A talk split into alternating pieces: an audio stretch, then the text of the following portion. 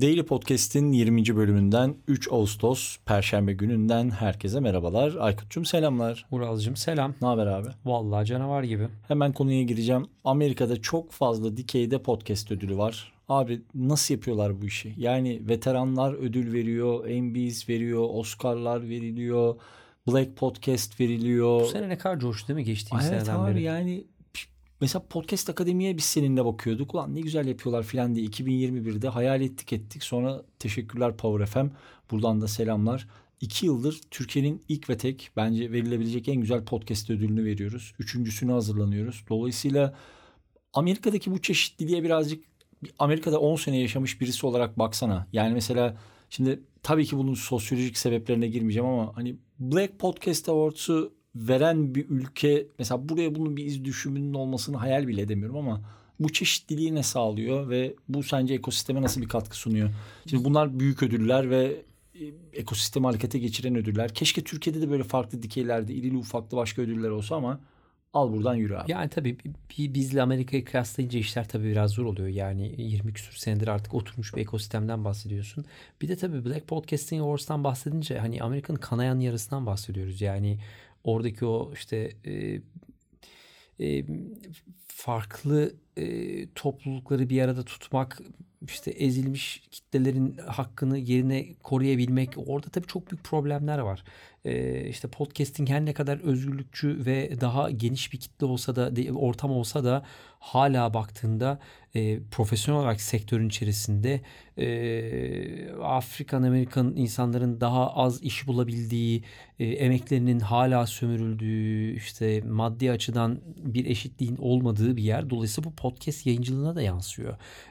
Ve son 3 senedir işte 2020 yılından beri de Black Podcasting Awards aslında kendi başına ayrı bir şekilde diğer ödüllerin arasında kendilerine yer bulamadıklarını düşündükleri için haklı olarak 3 senedir de bu sene 4.sü yapılacak kendilerine bir ödül töreni hazırlıyorlar ve bağımsız bir şekilde devam ediyorlar. Ben tabii çok mutlu oluyorum. Mükemmel bir şey abi. Bir de niş ödüller de var biliyorsun. Yani daha küçük, daha büyük. İşte iHeart'ın verdiği kategori sırasında bir dahi bilemediğimiz ama çok da olay olan kendileri çalıp kendileri oynanıyor denen ödüller de var. Biliyorsun. Buradan da oraya da laf sokulmaz be abi. Ya iHeart'a da her zaman laf. Buradan da iHeart'a yetişmezsin usta ya. Yani ama tabii ödülcülük deyince biliyorsun. Yani Türkiye'de de farklı sektörlerde verilen ödüllerin ne kadar laf edildiğini, arkasından ne kadar konuşulduğunu falan biliyoruz. Yani orası böyle çok karmaşık bir yer ama tabii bizim açımızdan podcast mecrası açısından farklı nişlerde ödüllerin olması kıymetli. Yani her Türkiye'de zaman çok mesela büyük atıyorum, alan olmaması gerekiyor bence. 3 tane farklı dikeyde podcast ödülü verirse seni mutlu eder mi? Tabii ki eder. Yani bu şey keşke 33 tane farklı dikey olsa. Etnisite olarak da söylemiyorum mesela. Tabii ki. Evet, yani sadece işte toplum ve sağlık, toplum ve insan işte komedi alanında bir ki mesela komedi podcastleri inanılmaz büyüyor. Hı hı. Neden Türkiye'de bir sadece komedi podcastleri üzerine ödül olmasın? Bence olmalı. Yani keşke olsa. Bundan sonra olur. Eğer bunu yapıp bizi de o ödüllere davet etmezseniz 2 elimiz yakanızda. Bu mecrayı sırf siz... Aykut bunu kötü... Adam buradan iHeart'a laf atıyor. Size neler yapmaz. Çok kötü bir adam bu Aykut. O kadarını da yapalım ya. Yapmayalım artık. Yani toparlamak adına şunu söyleyeyim.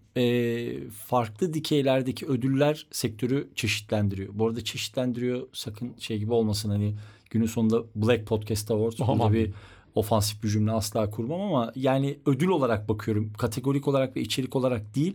Ama işte büyük, küçük, etnisiteye dayanan, ne bileyim dikeye dayanan, kategoriye dayanan. Her türlü dikeye dayanan.